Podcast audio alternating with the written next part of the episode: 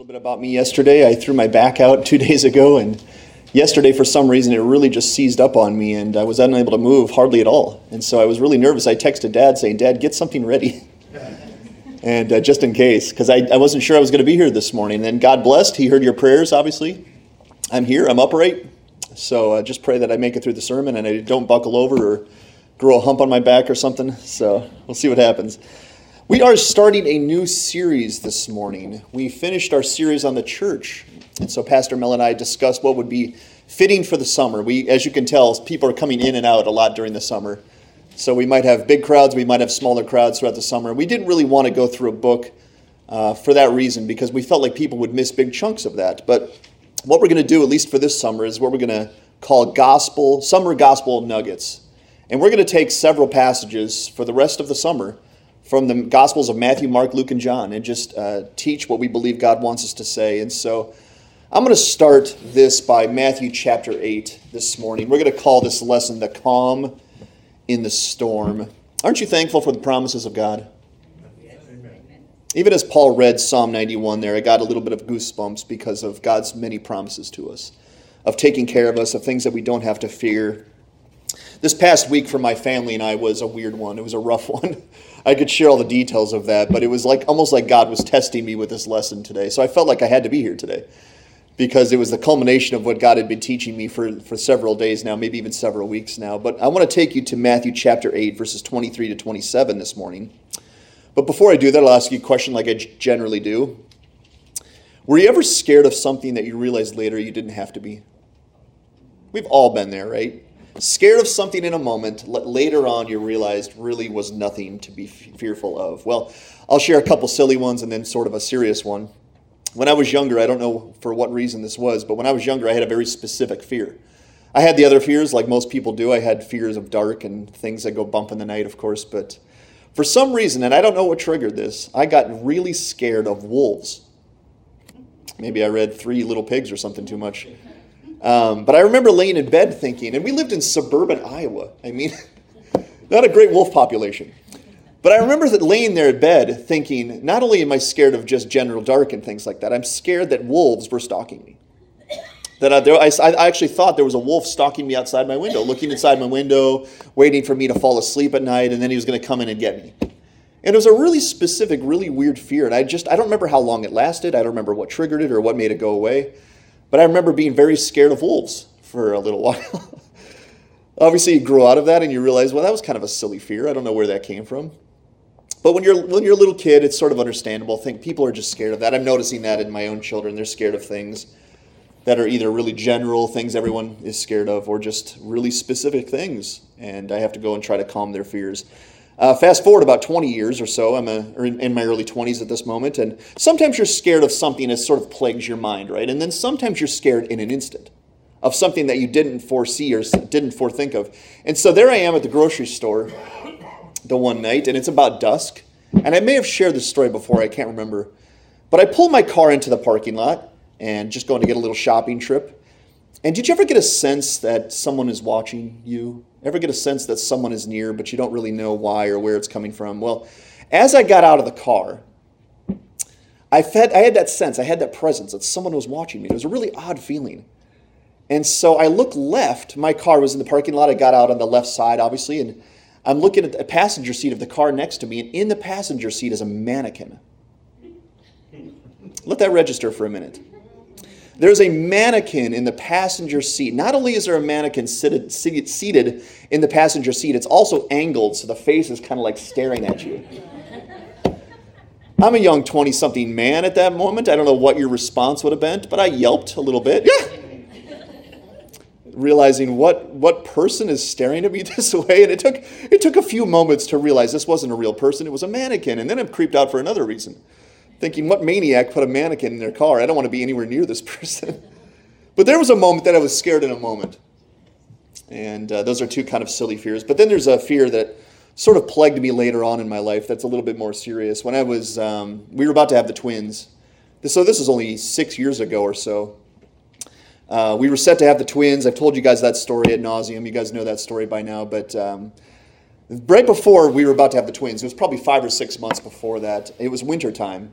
And I did something simple. I took out a bag of garbage. And this is actually quite a fitting story because the way I got hurt with my back recently is because I took something to the garbage. So I should just stop doing that, right? I should just have someone else do that. Janine, you're a garbage person. Haddon, maybe Haddon can be garbage person.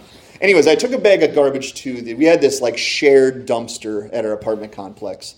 So I simply took a bag of garbage out to the garbage. And I came back in and I had sort of a sensation in my chest that I had never felt before. It was a pain.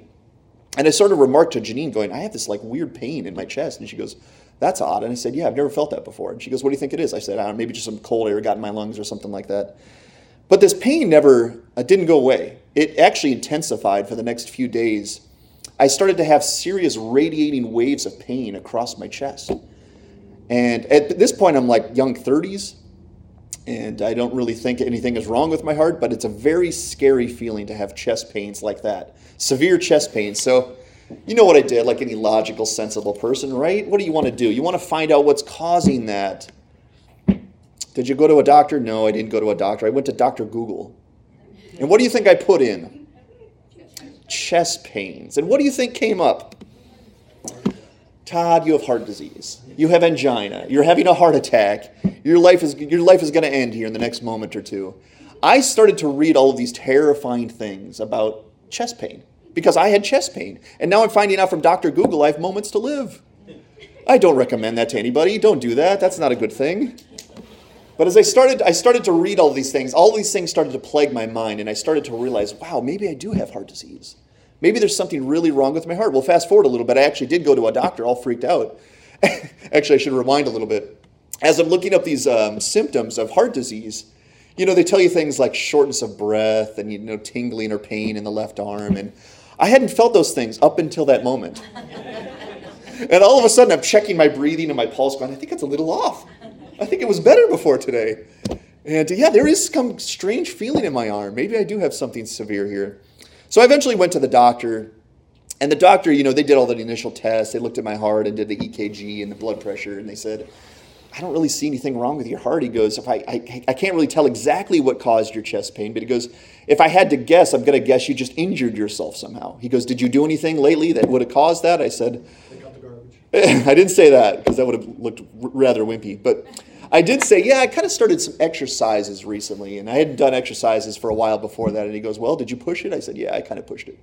He goes, well, that's probably my guess. I, I guess you just injured your chest wall or something like that. And but he didn't leave me with a concrete diagnosis. He just said, It looks like your heart is okay, and I'm going to guess that you injured yourself. Now, for a logical person, now in the daylight, I realize that's probably exactly what happened. But feeling continued radiation, or uh, excuse me, radiating waves of pain in the chest was something that really plagued my mind for several weeks, and it wasn't going away anytime soon. I would feel it at night, I would feel it while I was doing stuff, and I just had this nagging thing in the back of my mind that maybe there was something wrong with my heart. And the doctor didn't pinpoint it, of course, but he also didn't dismiss it entirely. So possibly, maybe, there was something there. And this, this pain in my chest actually lasted for about six months. And long story short, by this point, I, I, I went to a few other doctors, and everybody seemed to have a different opinion. But um, hindsight, I definitely injured myself. It was an injury that just took several months to go away. There was nothing wrong with my ticker. But uh, I don't know if you've ever been there. I don't know if you've ever done such a stupid thing to go to Dr. Google and put in your symptoms and realize you're going to be a dead man by morning. But uh, we all have things that plague us, right? We all have things that we are scared of, whether they're things in an instant or things that actually plague us and haunt us. Well, I wanted to talk about this passage today because that's one of those things. We're going to find a fear here that many people would face this exact fear if you were in this situation. And now I want to take you to Matthew 8 and I want to read you the context. It's going to be verses 23 to 27 of Matthew 8, and I want you to listen to the Word of God. It says, And when he, Jesus, got into the boat, his disciples followed him. And behold, there arose a great storm on the sea, so that the boat was being swamped by the waves. But he was asleep. And they went and woke him, saying, Save us, Lord, we are perishing. And he said to them, Why are you afraid, O you of little faith? Then he arose and rebuked the winds and the sea, and there was a great calm. And the men marveled, saying, What sort of man is this that even the winds and the sea obey him? I have often awed at this passage, and there's a lot of different angles you could take when studying this passage, but I'm going to call this today the, the calm in the storm. And it might not be exactly what you're thinking of, when you look at this passage. I'm going to take it a little bit deeper than even what you would initially get on the surface. But the context of this passage is very simple. It's very simple. The disciples are following Jesus. At this moment, they have been called, they have been called specifically by Jesus, and now they are going wherever he goes. I mean, that's as simple as, it, as the context can get. And this is an overarching context for all of Christianity, isn't it? This is exactly what you and I are supposed to do as Christians. We are supposed to follow Jesus. If Jesus goes somewhere, we are, to, we are to go that place as well. If Jesus teaches us to do something, we are to do exactly as he tells us to do. Well, exactly, that's what the disciples are doing. Jesus gets into a boat, and his disciples follow him into the boat. And that sets the context for the entire thing we're going to talk about. But it seems like an insignificant detail, doesn't it? It seems like it's just, okay, just passing over, glancing over this one detail. Jesus gets into the boat and the disciples followed him. But I think this is the entirety of the Christian life here. Jesus calls them, called Peter, James, and John, and the rest of the disciples, and said, I want you to follow me. I'm going to make you fishers of men.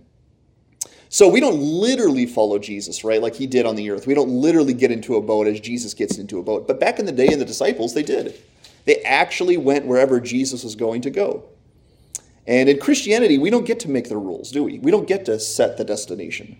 We don't bring Christ along with us wherever we go. We are the ones that follow Jesus. And the disciples were sort of the first people to ever get to do that. They knew they were the servants and he was the master. Wherever Jesus is going to go, exactly is what we are going to do with our time and our day. So this sets the stage for what's to come. That's a really important detail because what's going to happen here is going to make sense based on that or, or not based on understanding that. But we have to understand they followed Jesus into the boat. Okay? Jesus knows what he's doing. Jesus knows where he's going. Jesus knows what's going to happen next, even though the disciples do not. And almost immediately after the disciples decide to follow their Lord, Jesus, into the boat, what happens? A massive storm comes upon them. Have you ever been in a really bad storm? A really bad storm. I know many of you have because it was only a little over a year ago that Wilkes-Barre had a tornado come through, right? And even recently, we've had some really severe wind and rain, haven't we? Have you ever been in a storm that sort of made you nervous? Well, this storm that comes upon the disciples is that kind of storm. It is not a little deal. This is not an overblown storm. It's not exaggerated. It's a real scary storm. They are in a boat with Jesus, and it, say, it says the waves were swamping the boat. Now take a moment and imagine what that scene must have been like. You are in a boat, I'm guessing not a very big boat, not a very expensive boat, not a boat with a lot of trappings and things like that, but you're in a boat with Jesus and the waves are so severe they're actually coming into the boat. So this is a big deal. This is a big storm. This is a real scary situation. And that's another important detail to make note of. But we need to pause here because I want to know, I want to imagine what might be a normal reaction at this point. If you were one of the disciples at this moment, and you were in the boat with Jesus, and Jesus is asleep, we're going to find that out here in a minute, but the waves start swamping the boat, and it's a really severe storm, what might be a normal reaction to that? Do you think, number one, you would fear for your life? Would that be a normal reaction to a situation like this? Would you actually fear for your life? I mean, because this is an unusual situation. The disciples were not in storms like this all the time. So this is unusual and it's also quite dramatic situation. And like I mentioned with the mannequin story, I'm not proud of that story, but fear is an instinct, isn't it? It's an instinct that lies close to us every single day. And it only takes something small like a mannequin in someone's car to trigger that fear. So, would a normal reaction be at this point to fear for your life? I would say yes. Would you guys agree with me? That would be a normal reaction based on us as humans. Maybe here's another one. Maybe in the moment you would even go as far as to question your reasons for getting on that boat. I knew I shouldn't have come on this.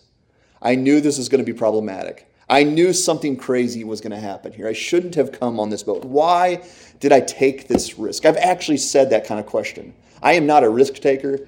I try to I, I don't know if I'm a risk analysis, but I like to I like to put comforts around my life to make sure the risks can't really happen. So if I get to a situation like this, one of the first things I'm going to think of is I knew I shouldn't have done this. I knew I shouldn't have. Like the other day when I wrenched my back, I, will tell you the story now. I told some of you already, but I was taking a box spring. You guys know they go on the bed. They're kind of big and clunky and awkward. And I took our old box spring and I was going to bring it to the trash for the trash guys to get it. And as I'm lugging this thing up our really steep driveway, about halfway through, I realized this is kind of stupid. Because this thing's heavy, it's awkward, I'm doing it by myself. My body is now contorted in a thousand different positions as I try to manage this thing up the driveway. And that's the way I injured myself. And I realized 24 hours later that was stupid. That was stupid. And here's the thing about the thing they never even took the box spring. I left the box spring by the garbage. I went out there the next morning, and the, all the trash cans are on the floor along with the box spring. And I was like, okay, awesome. That was worth it. But maybe a normal reaction for these disciples at that moment was to question their reasons for getting on that boat. Why did I do such a thing? I shouldn't have been in a storm this severe.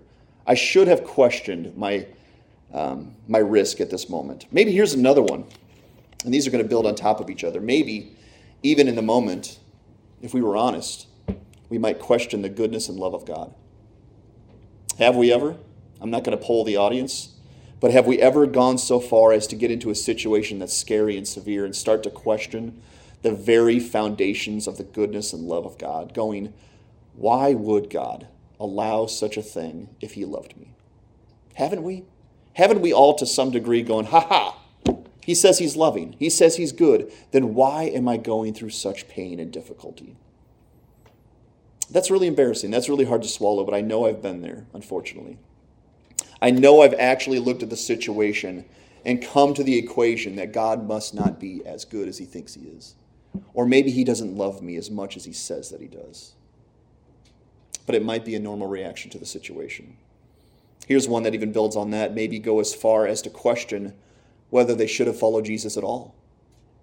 Because if they're doing equations in their mind, they can make this equation that following Jesus equals scary storms. Maybe we shouldn't have done that. Maybe we should have stayed in our comfortable life as fishermen, where we know exactly what to expect. If there's a storm, we don't have to go into the sea Maybe we should have stayed where we were, and not followed Jesus. Maybe they thought that. I don't know. It's conjecture. But life just got a lot more uncomfortable for the disciples, didn't it? At least in this moment, they may have been thinking, I should go back. If I ever get to shore, I'm going to kiss the ground. I'm going to go back to what I did before, and I'm not going to get in this situation again. Or maybe there's another normal reaction, and maybe there's a good reaction any of us could have had if we were in this situation. Maybe it's trust God.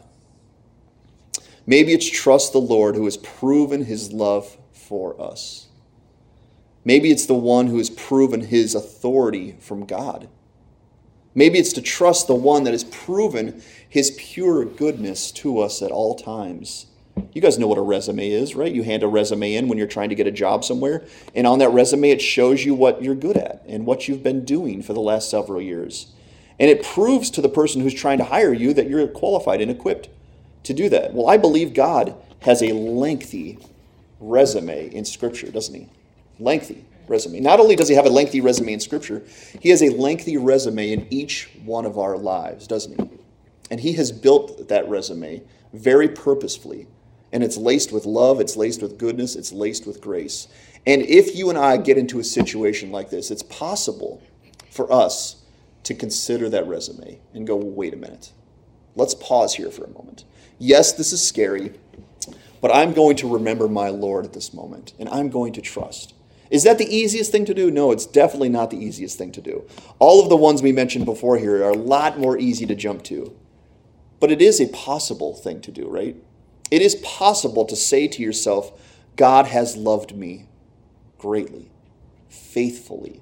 He has proven his authority from God, He has proven his goodness at all times and I'm going to trust his sustaining love even now. But let's go back to the story because it gives us another very important detail here. It almost seems like another footnote, but it says that Jesus is asleep during the storm. This is where the story sort of gets entertaining. because we just talked about the disciples are really in a scary storm here. But there's another person in the boat who doesn't have the same reaction. In fact, he has no reaction at all because he's asleep. Jesus is asleep. I don't think this is saying, uh, it's not a metaphor for something. I think he's actually asleep in the boat. And I think this is a shocking detail for the story. Have you guys ever known someone who can sort of sleep anywhere at any time? Yeah, Lou, you're one of those people? Travis, my brother, is actually one of those people. My brother can fall asleep in the shower. He could fall asleep on anything that's moving, like a train or a plane or anything. Not me. I take about 45 minutes of ideal situation to fall asleep. But some people can just sleep wherever. I don't know if Jesus was one of those people, but this is a shocking detail of the story because there's a massive storm coming upon them and the waves are coming into the ship. And imagine looking over and your Lord Jesus is asleep there in the boat. And it sort of mentions this as sort of a footnote, but this is a really important detail because I want to talk about now how and why might Jesus be asleep at this moment? I don't know what your answer would be to that question, but how and why might Jesus be asleep during this situation? Well, here's the first obvious one he was exhausted. He was exhausted from full time ministry. I have been in full time ministry for a decade now, and I can tell you it's tiring. It's exhausting. Even though I'm not a great sleeper, there are days that I go to sleep quite easily because the job is just demanding. And Jesus' job was demanding. If you read the Gospels, it almost seems like he doesn't have a moment to himself.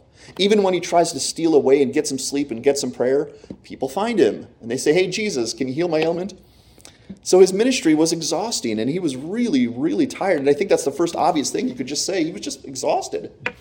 He needed rest in order to get back to strength and ministry. And so when he found an opportunity to sleep, he took it because he had to strengthen himself, he had to recharge his batteries. So that could be the first reason that Jesus is asleep. Here's another one, kind of going along with it. He's a deep sleeper, and he didn't notice the storm or the water coming into the boat. Any deep sleepers out there? It's almost like your alarm doesn't work some days. Your alarm has been going off for the last 10 minutes and you don't even notice. No deep sleepers out there? Any deep sleepers? We're all eight sleepers? Wow. Dan, kind of? You could drift off into, yeah, you too, Luke. So maybe Jesus is a deep sleeper. Maybe he didn't notice waves coming into the boat. Maybe he didn't notice the intense lightning or the intense wind. That one seems a little far fetched, right? It seems a little far fetched, but maybe because of exhaustion, Jesus is just so deeply in sleep. It, it is possible. Here's another one. This one's a little bit more alarming. Maybe Jesus didn't care about the disciples. He knows he wasn't going to die, the storm wasn't going to kill Jesus. So if the disciples did die, maybe he can just go out and find other disciples. Maybe it's not that big of a loss to him. Maybe he can find different, better disciples. Is that possible? Not really. It's not because Jesus has, again, laid before us in the gospel such love, such grace, such forgiveness, such faithfulness to those that he loves about. He is not thinking at this moment, he does not care for his disciples. On the contrary, he came to die for these people, he came to die for us. So if that ever enters our mind, we need to punt that one out right away because that is not not possible whatsoever. But here is another possible one. And this one actually makes a lot of sense according to the text. Maybe Jesus is asleep because he trusts the one who is in control to such a degree that he sleeps peacefully, even amidst a really bad storm. Wouldn't you say that's possible? Wouldn't you say it's possible that Jesus has the perfect perspective? He knows exactly why the storm is there. He knows exactly what the storm is capable of doing. He knows exactly who's in charge of the storm, and he is not worried one iota. Do you think that's possible? I think it's possible, if not probable, if not a surety, that that's exactly what's going on. Jesus is probably exhausted, but he's also not worried at all because he knows who's in charge. And so his sleep, I think, represents a soul calmness. I really do. I think the sleep of Jesus at this moment represents trust. And this is what I think is a, a staggering detail of this story that we're going to come back to that Jesus is asleep in the midst of a severe storm. Don't you want what that guy's having, right? Don't you want that to be able to say that about your life? That even in the midst of storms, I'm at peace and calm in my soul? Well, we find out the disciples' reaction. The disciples' reaction, and again, it's, it's hard to chide these guys. It's hard to judge these guys for what they do next because they decide to wake Jesus up from his nap and sort of bring him up to speed on the situation. They simply tell Jesus by waking him up, saying, Jesus, Lord, save us. We are perishing. That's also logical, though, isn't it? That's a logical train to follow. You're seeing a really bad storm come upon you, you're seeing waves come into the boat, swamping the boat, and these guys come to the conclusion that if we don't do something, if someone doesn't save us, we're going to die. How did they know they were going to die? It's just a logical train to follow, right? They didn't actually come short, come close to death at this moment, but they did know the logical train that water coming into a boat can swamp a boat, can drown a boat, and can drown those everybody who's on the boat. But it's speculation, it's guessing, and probably it's even an insecurity that we are fragile beings. But I want to look at this right now. Did the disciples do the right thing? Because this is a question I've often asked when reading this passage. Did they do the right thing at this moment? They are in a really bad storm. Jesus is asleep. The waves are coming into the boat. What else is there to do? Yes, you can try to grab buckets and chuck water, but you have a Savior, the Savior, the Master, the Lord of the universe in your boat. Did the disciples do the right thing? Isn't the proper thing to do when you're scared and worried to pray? To ask God for help? To ask God to calm the storm? Yeah, can't you even support that biblically? I can. Because it says in Philippians, do not be anxious for anything, but in everything, by prayer and supplication, make your requests known to God. Doesn't it say that? Do not be anxious. Do not be anxious or worried about anything. Take it to God, and God will calm your fears. So, isn't the proper thing to do when you're scared is to pray and to call out for God to calm the storm? Again, that's a logical, if not a biblical thing to think. Here's number two Did the disciples do the right thing? Wasn't it likely they were going to die if something wasn't done?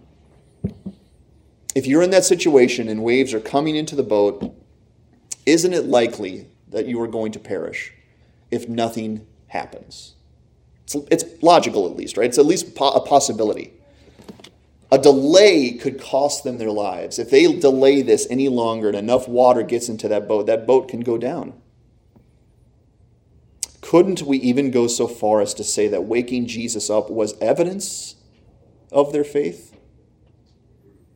They know that Jesus can do something to help them. Isn't this an evidence that they do believe in Jesus? Again, isn't that a logical train to follow? Saying, see, they do believe. They know Jesus can do something. They're going to wake him up and he's going to save the day. And that's a logical and maybe even a biblical train to follow, saying that's exactly what you should do in that situation because Jesus is the life giver. And who else should be sought out when you're in a really hairy, scary situation? But this is where we find a sort of really odd point of the story. Because Jesus wakes up, and this is what he says to his disciples Why are you afraid, O you of little faith? That right there turns this story on its head. Because if that verse is not there, this story is a great story of salvation, a great story about prayer, a great story about the promises of God. But Jesus wakes up, and before he does anything about the storm, he looks at the disciples and says, Why are you afraid, O you of little faith? Let's pause here for a moment. Because does this maybe seem like a harsh response from Jesus when you take in the entire situation? If I'm honest, when I first read this, I thought that seemed a little harsh. Really, Jesus? I mean, we're in a really scary situation. We woke you up. We know you're the Lord. We know what you're able to do. We asked you to save us. And now you're calling us out for our small faith? And let's just look at the details of the story here. The storm is severe. The storm is severe. The waves were coming into the boat. The disciples did not exaggerate the situation. The storm was big and scary. Okay? And logically, we all know this detail boats sink when they take on too much water. Even big boats like the Titanic, that was said to be unsinkable, it took on water and it sank. Because boats, that's what boat, that's what happens with boats. If boats take on water, the, the boat capsizes or goes under and everybody drowns. The disciples are also mortal beings, aren't they? Water can kill them, water can drown them. And waking Jesus up, at least on the surface, seems like an act of prayer and faith. At least to me initially.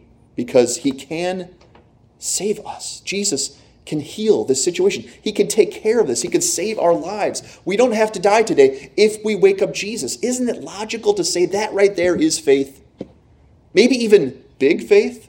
Because they're turning to Jesus first. It doesn't say they tried to chuck water. It doesn't say they called out to some unknown God. They went directly to Jesus and said, Jesus, save us. We're going to die.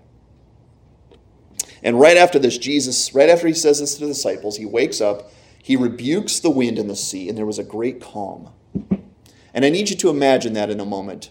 We have like what's called a case five hurricane here. And Jesus wakes up and sort of yells at the wind and the sea, and it stops in an instant. And suddenly there's this like eerie calm. The sun's out, the birds are chirping, the water's calm and still. And the disciples are going, What sort of man is this? That even the wind and the sea obey him? Isn't this a wild story, guys? It's short, it's brief. You can almost gloss over and go, oh, wow, cool story.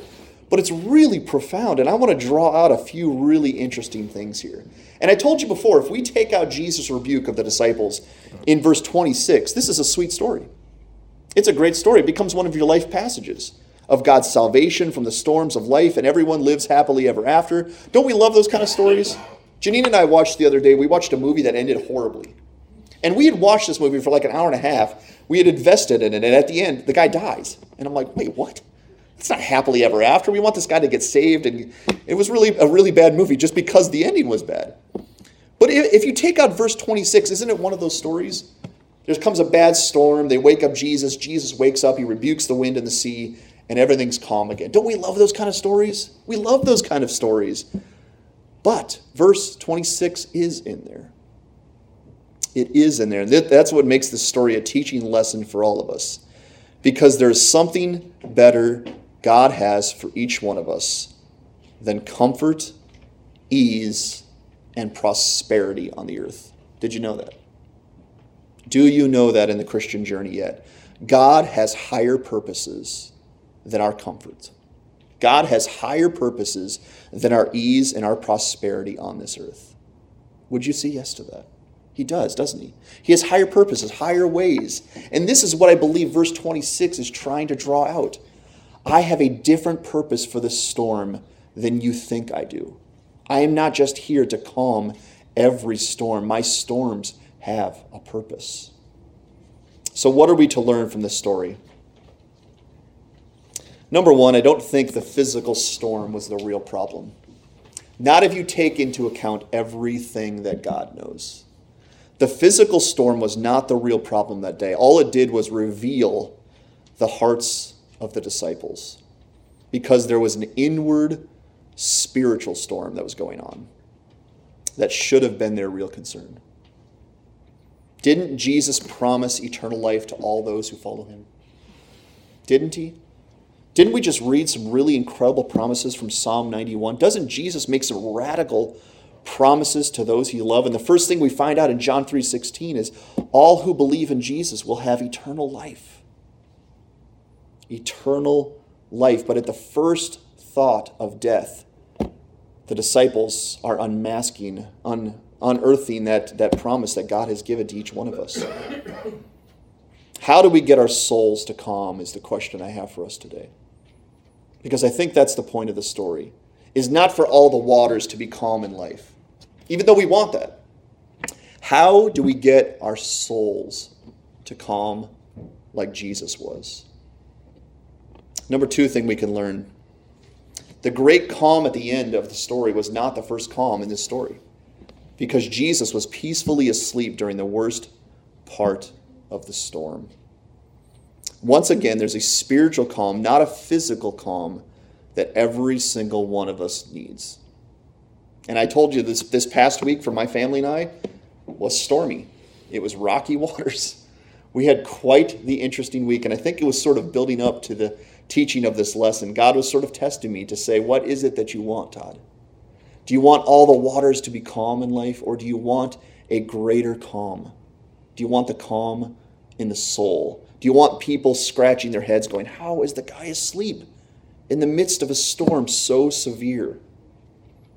And I think what we need most is a spiritual calm, not a physical calm, because Jesus trusted God's sovereign plan and covenant love, didn't he? How else could he be asleep? Maybe Jesus could have panicked and said, Yeah, God, save us, calm the waters. I'm not ready to die. It isn't my time. Calm the waters, Lord. But he didn't. He trusted God's promises, and he knew that God's promises cannot fail. Do you guys believe that? Do you believe that if God makes a promise, there is no chance of that promise failing? Isn't that a great thing to know about our Lord? People can let us down. I can make promises to you and not carry through, but God cannot. If God makes a promise, it will not, cannot fail. And Jesus knew that and he tested that. Therefore, I believe Jesus slept peacefully, even amidst a horrible storm, because he had amazing trust in the one sovereign God. And here's an interesting thing to know, a really profound, important thing to know. No storm can thwart the plans of God. Whether big or small, whether long or short, no storm can thwart the plans of God. Was Jesus going to die in that storm? He was not. Were the disciples going to die in that storm? They were not. We know the end of the story. We have the benefit of hindsight, right? We can look back and go, yeah, why are you so concerned, disciples? You weren't going to die. I those stories at the beginning of the lesson. Now I realize they're silly fears. I realize that now because I have the I have the hindsight to look back and go, that was silly. But in the midst, all I saw was the water and the waves and the wind and the lightning. And God is saying to the disciples, You have no need to fear. No need to fear. And you, why, you know why you have no need to fear? Number three, because Jesus was in the boat. Jesus didn't join the disciples in the boat, they followed him into the boat. It was Jesus' will to be on the boat that day. So we can make this logical train. If the boat sank that day and the disciples all died, wouldn't it mean that following Jesus can lead to disaster? If you follow Jesus and the boat capsizes and all the disciples die, doesn't following Jesus lead to disaster? Did anyone die that day? Was anyone going to die that day? They were not. If we say that we trust in God and believe that Jesus is the way to eternal life, then is there danger at all in total surrender and full trust in Jesus? If we really believe that Jesus is the way to eternal life and that God cannot break his promises, is there any real danger at all in being close to Jesus? Wouldn't it even be right to say that is the safest place to be? Maybe a storm outside of the boat could have killed the disciples, but not in the same boat with Jesus. Because there is danger outside of Jesus. There is grave danger outside of Jesus. But the scripture teaches us this over and over that in Christ we are safe. Safe from the storm? No. The storms will still come. What we are safe from is disaster and ruin and eternal harm if we are near Jesus. That boat was not going down, going to go down, was it? We obviously see from the text that the storm does not have the authority over Jesus Christ. The storm was not random that day. The storm did not have the say so over who dies and who lives. Because Jesus woke up and he showed the storm once again who's in, who's in charge, who's the boss. But the only danger is being outside of the boat.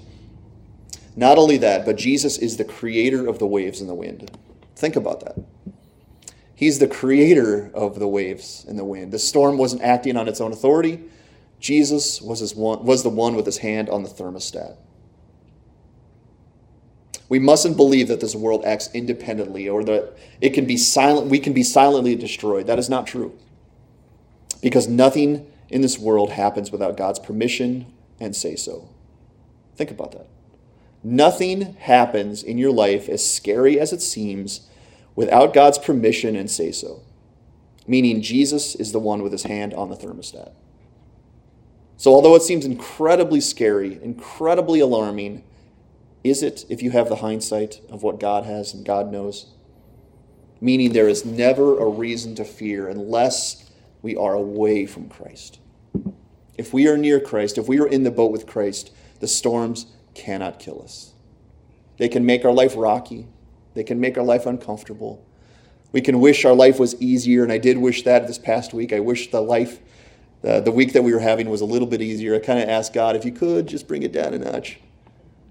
But it wasn't going to kill me. It wasn't going to ruin my faith. It wasn't going to make shipwreck of everything that God had known and taught me, was it? And if this is true, then the storm was never going to kill the disciples. It didn't even have the potential to do so. But logically, it didn't seem that way. Logically, it seemed like waves were coming into the boat, and unless something happens, this storm is going to be the last chapter of our lives. But if we take into account everything we know about God, everything we know from Scripture about Jesus Christ, the storm did not even have the potential to kill them.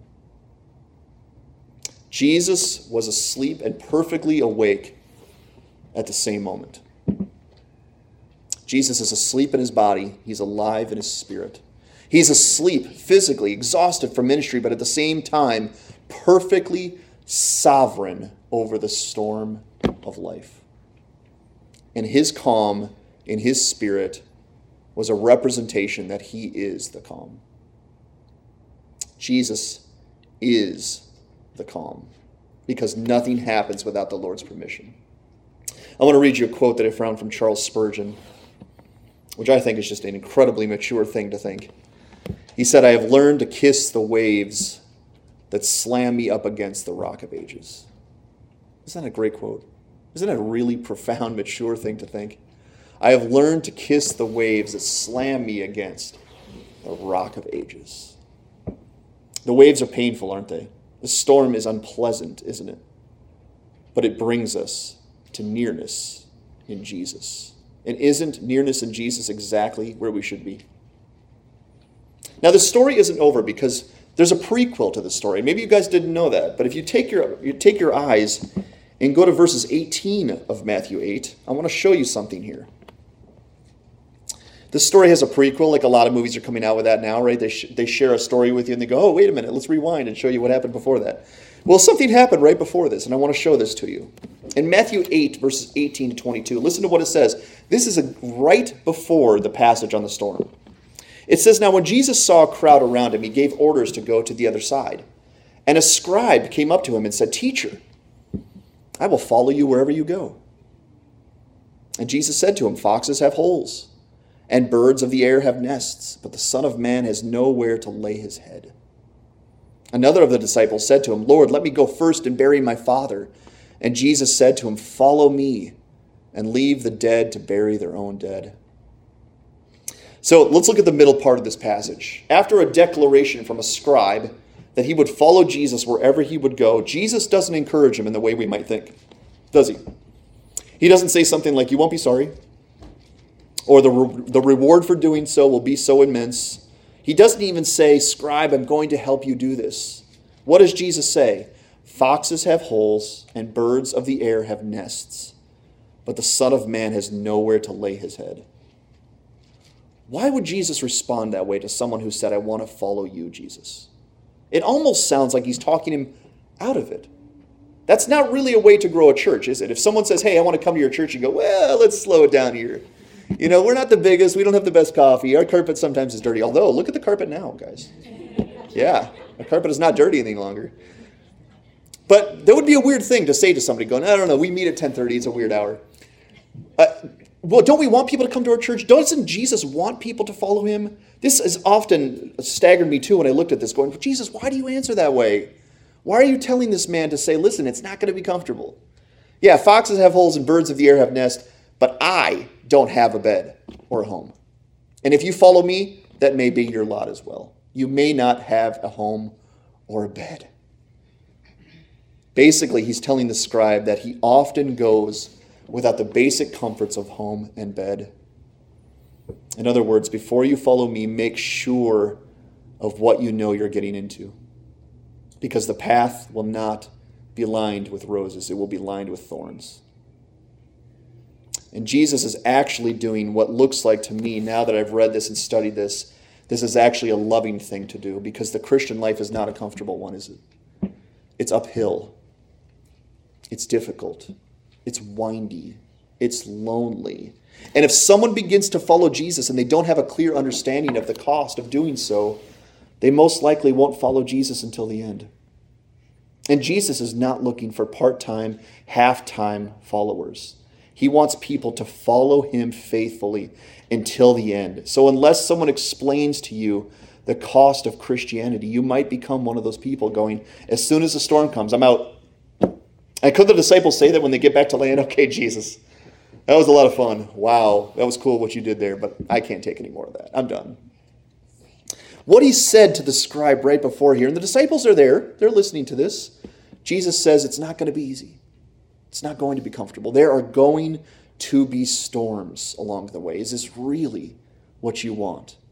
Your life is actually going to be less comfortable, more difficult, more lonely. Is this really what you're looking to get into? Because in the Christian life, we are promised eternal life, aren't we? We are promised that if we follow Jesus, if we trust in Jesus, we have eternal life waiting for us. We are also promised that we have treasures for following Jesus that will never fade, never spoil, never be stolen. They will last forever. But we're also told this there will be storms. And sometimes those storms are going to be severe. And I want you to be ready for these storms. These storms have no propensity to kill us. They will not kill you. They will not make shipwreck of, shipwreck of your faith, but they are going to be difficult and they are going to be painful. These storms are not an act of God's anger, on the contrary, but an evidence of his love because God desires to strengthen our faith so that our faith is stable and that our faith endures until the end. And if our faith is strong and if it's mature, you know what that faith does? It lasts, it reaches its destination. Do you see what God is doing? He's actually, on the contrary, saying, I love you so much that I'm going to make sure that your faith is like steel. And I'm going to take you through some uncomfortable things. And when you come to the other side of these storms, you're going to be strong. You're going to be like steel. You will not be easy to uproot in the Christian life. If we take that context that we just learned, let's go back to our original story.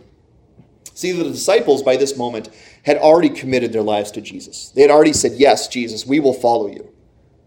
And in, in, in this instance, in this story, a severe storm was sent to the disciples, I believe, to test them, to see how they would react in this instance. And in this time, unfortunately, according to Jesus, they failed. They failed because they woke Jesus up in a panic and said, Jesus, we are dying unless you do something. And you know why they failed? Because they failed to remember two crucial things. And this isn't the end of the story for the disciples, so we can't rag on them too much. They became mature, strengthened souls, didn't they? They became like steel, every single one of them. But in this instance, they failed to remember these two crucial things that if we follow Jesus, Jesus has authority over the storms. We mustn't base our security on the calmness or the severity of the storms, but on the goodness and the love of our Lord and God. Amen? Amen. If our focus is off and we look at the storm and we look at the fear, we look at the logical train to follow, going, yeah, right there, that can kill me. If this continues, if this goes on, if this gets worse, I'm going to die. If we replace that logical train with biblical promises, we will come to a much better place. We will come to what's called soul calmness. And isn't that what we all long for? Isn't that what we all long for? Not just for the waters to be calm. We know that's not going to happen. We can walk out this very day and face a storm. What we need is soul calmness. So if our focus is off, we open the door for endless fears and insecurities. And I'll throw myself in that boat as well. If I focus upon the waves and the water and the storms of life, you know what I do? Like every one of us, I fear. I look at the storm, I look at the waves, I look at the lightning, and I say, yeah, this is going to work out badly. This could ruin me. And I'm going to ask God right now God, remove the storm because the storm is going to kill me otherwise. Or I can remember what the storm is there for. I can remember I'm in the boat with Jesus. His love and his many promises are the ones that actually drive the fears away and flood my soul with peace. The disciples also have neglected to remember this that the storms have no ability to destroy us. So, regardless of the severity or the discomfort we face in life, we can trust the Lord and we need not fear anything. And I know that's a really easy thing to say. I do. I know that's a lot more practically hard to pull off than to say it here in the pulpit. But if we trust in the Lord, the storms have no way of hurting us, of killing us. In fact, if we can mature, we can start seeing the storms of all varying degrees as gifts of our sanctification. Because that's what they're intended. Did you know that? That God brings storms into our life not just to make our life difficult, but to make us strong, to make us Christ like, to make us holy, to make us worthy recipients for the kingdom of God. Does anyone want to fall short of the kingdom of God? None of us do, right? We all want to be able to say in the last day, I followed Christ. I trusted in your Son. I am one of His. And for Jesus to say, Yes, they are. They followed me in the midst of the storms. And so, those storms, if we look at it, if we change our perspective, are actually gifts of God's grace. So, what do we do with this knowledge? Three things to end our sermon on that we can take away from this is do we do each of us understand the cost of the Christian life? As the old theologian once said, he said, In the Christian life, we are promised two things eternal life and a cross to die upon. If we want to follow Jesus, there are going to be storms along the way of varying degrees, but we must learn to trust, obey, and even as the scripture says in Philippians 4 4, rejoice in the Lord in the midst of the calm. No. Rejoice in the Lord always. Again, I will say rejoice. Can you imagine what kind of person would rejoice in the midst of a storm? Did you know it actually happened in the Bible?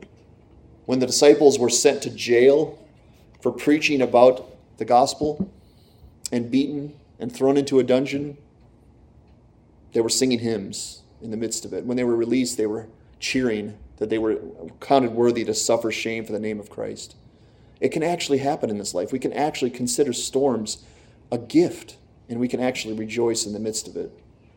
Number two, we need to change our perspective on what version of calm we desire. If we desire no storms and calm waters in this life at all times, following Jesus is not for us. Just not. Because, on the contrary, when you follow Jesus, the storms intensify. Life gets more uncomfortable, more difficult. But and this is the part that we really need to hang our hat upon today. If we desire the inward soul calm, we can have it. It's what's called the peace that passes all understanding, otherworldly peace. And we can have that peace. We can have that soul calm in the midst of the storms, not just when the storms are calm, but in the midst of them. And we will have calm waters forevermore. Once this life is over, the storms are gone. The storms end. They never come back. We will have calm waters forever. So, though you put those two things together, I can have calm waters for the rest of eternity, and I can have what God calls spiritual inward calm. And I know we all want that. And the way that we get this calm is very, very simple we get near Jesus. We trust in Jesus. We look to Jesus. There's another storm in the Gospels that maybe we'll talk about one time. Peter, he saw Jesus walking in the water. You remember that story? And Peter said, Jesus, if it is you, let me come to you. And what did Jesus say? Come on out, Peter. And Peter starts walking on the water. He starts walking to Jesus, focuses entirely upon his Lord and Savior. And as soon as he took his eyes off of Jesus, what did he notice? The waves and the wind and the storm. And as soon as he did that, he began to sink. He lost his inward spiritual calm and he got focused on the storm. So we need to change our perspective. I don't necessarily just want calm waters because if I really was honest and really took everything from the scripture, you know what I want? I want maturity. I want Christ likeness. I want to get to the kingdom of God. Don't you? And in order for that to happen, I know I have to have storms because those storms make me stronger. So, do I really want calm waters? No, I don't really want calm waters. What I want is soul calmness. Number three, remember that if we follow Jesus, we're the ones that go where he goes. We follow Jesus, not the other way around. And although Jesus faced a lot of rough waters on the earth, and so will we, where is Jesus now? It says in Philippians, He is highly exalted at the right hand of God. He is seated on His throne. No more storms, no more pain, no more struggle. Jesus is seated at the right hand of God, and He's waiting for His church to come to Him. If we follow Jesus through the storms, we too will be exalted forever. And the storms we face now, the ones that we really don't like, the storms that we wish would never come back, if we have the right perspective, one day they are going to be beautiful scars and memories of our sacrifice to our Lord Jesus. Don't we want that? Don't we want to say in the last day, Lord, I did it for your sake? I weathered that storm because I love you, because I trust you, because you're worthy of it. So we need to know the cost. We need to learn to trust, obey, and rejoice at all times. We need to find the calm in Jesus. We need to prepare for the storms and trust the one who is the calm during life's trials. And Jesus was the one who weathered the biggest storm of all, didn't he? The cross. You can't get a bigger storm than the cross. Jesus did get calm waters, did that because he asked for it. If you remember, Jesus in the garden asked for calm waters. Jesus said, God, if you can take this cup away from me, I'd greatly appreciate it. Three times, so much so that he's sweating blood, saying, Please, if you can, calm the storm. And the answer was given, I will not. You must face a storm because a storm is part of my plan, but I will help you weather it. I will help you get through it. And when you do get through it, I will exalt you. I will give you everything in the kingdom of God. Listen to what it says in Hebrews 13 as we close. And think about our relationship with Jesus. Jesus also suffered outside the gate in order to sanctify the people through his own blood. Amen to that. And then it says, Therefore, let us go to him outside the camp and bear the reproach that he endured. Why? Why would I do that? Why would I follow and face the same storms that Jesus did? Why would I go through such difficulty? The writer answers that For here we have no lasting city, but we seek the city that is to come.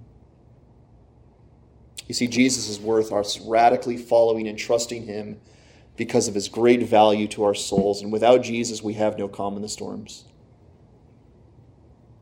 Let us pray to God today for soul calmness and trust in his plan. Let us follow Jesus with full understanding that the storms will come. They will come again. They have come before, they're going to come again, but those storms are going to be followed by eternal life. Calm waters forever. Jesus is the calm for every storm there is. Love him, trust him, obey him, follow him, and most of all, be in the boat with him. Let's pray. Father, we thank you so much for this passage. I hope this has touched the souls here. You know this passage spoke to my heart. And my soul, Father, I'm still working at this, but I pray that you'd help us understand. Storms aren't the worst thing we face.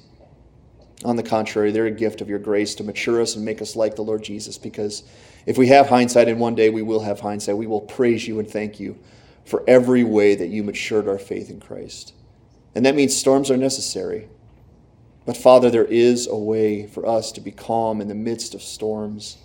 And I believe that's what Jesus is trying to draw out of his disciples that day. I pray that you'd help us change our perspective and remember that if we're in the boat with Jesus, not only can the storm not hurt us, it is there to strengthen us.